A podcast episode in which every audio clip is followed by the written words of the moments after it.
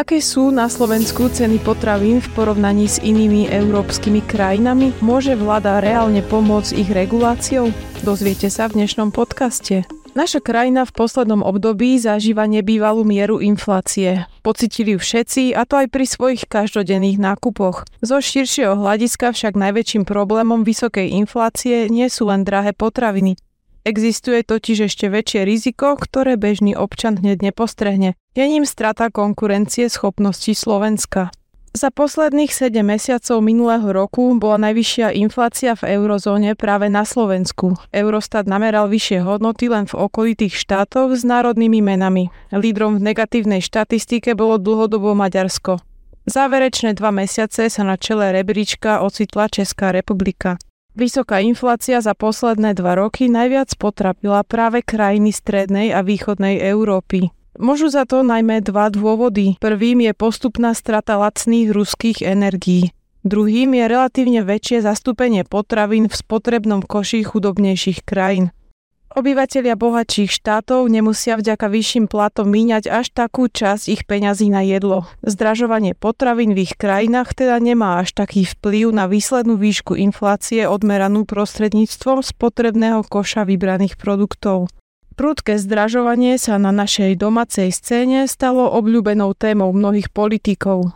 Robert Fico vyhlásil, že boj s vysokými cenami potravín je našou prioritou – tento rok sa bude niesť v znamení opatrení, ktoré zabrania prudkému zdražovaniu a slovenské ceny nemôžu byť vyššie ako v krajinách s vyššími mzdami aj dôchodkami. Úlohu kontrolovať cenotvorbu potravín dostala Slovenská obchodná inšpekcia. Práve tento štátny orgán má poskytnúť odpoveď na otázku, kto môže za vysoké ceny potravín, sú to výrobcovia, spracovatelia alebo obchodné reťazce, na základe toho vláda príjme opatrenia na zastavenie rastu cien. Z viacerých dôvodov však ide o nebezpečný populizmus. V prvom rade za cenovú stabilitu sú zodpovedné centrálne banky a nie vlády.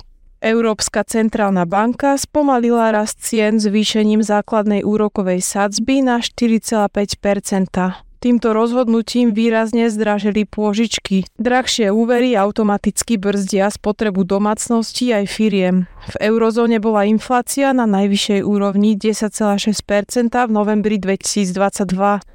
Nasledujúcich 12 mesiacov postupne klesala, až v novembri 2023 dosiahla hodnotu 2,4%. Posledný mesiac minulého roku opäť mierne vzrástla na 2,9% Európska centrálna banka preto plánuje nechať vysoké úroky do leta až jesene 2024. Podľa jej analýz jedine takýto prístup zabezpečí návrat inflácie na požadovanú úroveň 2%. V trhových ekonomikách sú za cenovú stabilitu zodpovedné v prvom rade centrálne banky. Politici reálne nemajú nástroje na zastavenie vysokej inflácie. Napriek tomu voličom sľubujú prísnu reguláciu cien. Je však nepopierateľným faktom, že slovenské potraviny sú naozaj drahé. Dá sa to posúdiť na základe porovnania cenových hladín jednotlivých štátov Európskej únie. Posledné dostupné dáta od Eurostatu sú za rok 2022.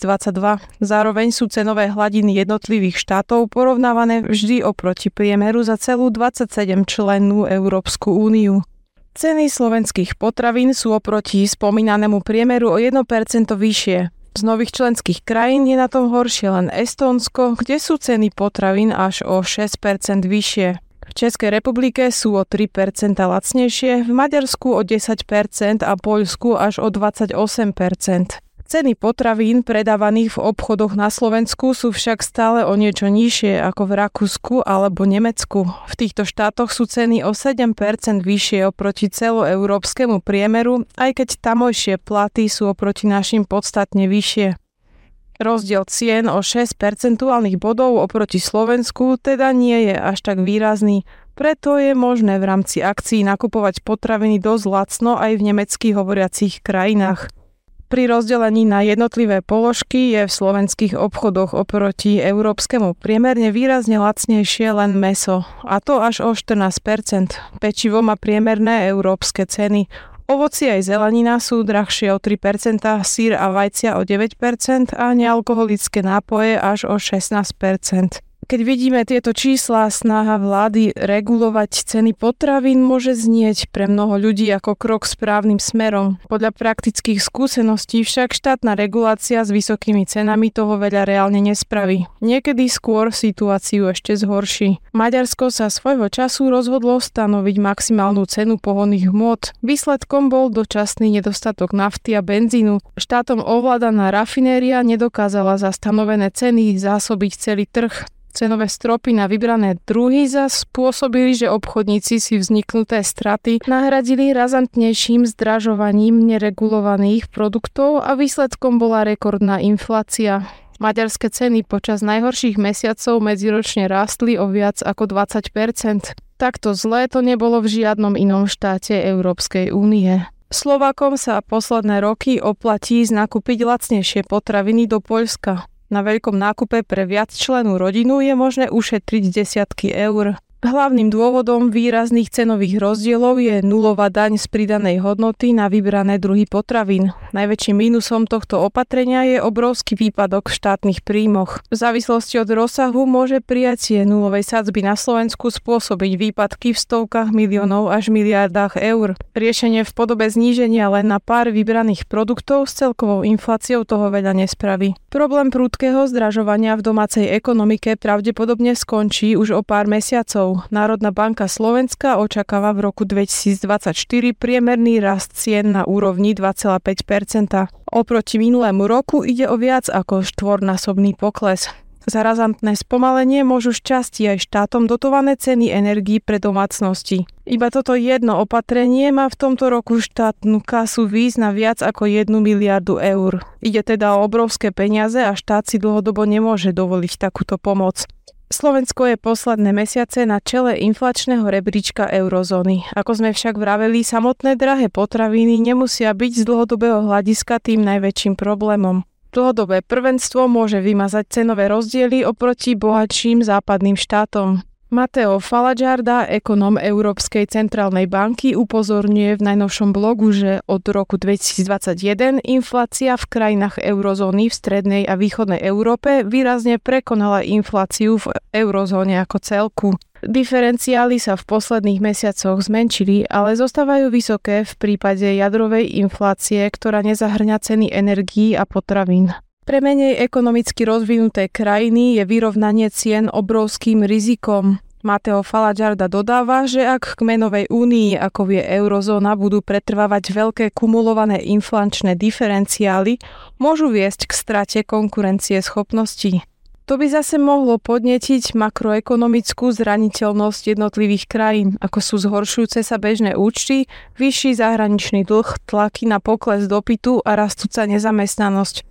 Slovensko je pre zahraničných investorov zaujímavé práve kombináciou nižších výrobných nákladov a kvalitnej výroby. Dlhodobo vysoká inflácia môže prvú výhodu úplne vymazať. V slovenskej ekonomike dokážu automobilové koncerny rovnako kvalitné vozidlo vyrobiť o dosť lacnejšie ako v Nemecku alebo Francúzsku.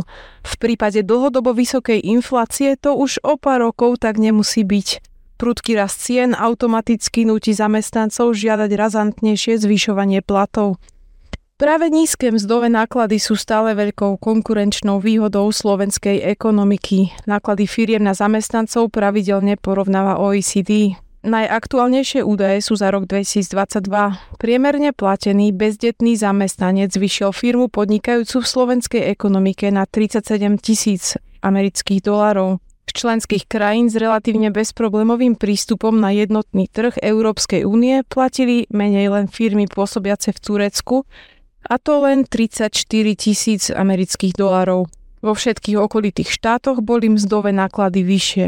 Maďarsku a Poľsku približne 44 tisíc amerických dolárov a Česku viac ako 48 tisíc amerických dolárov.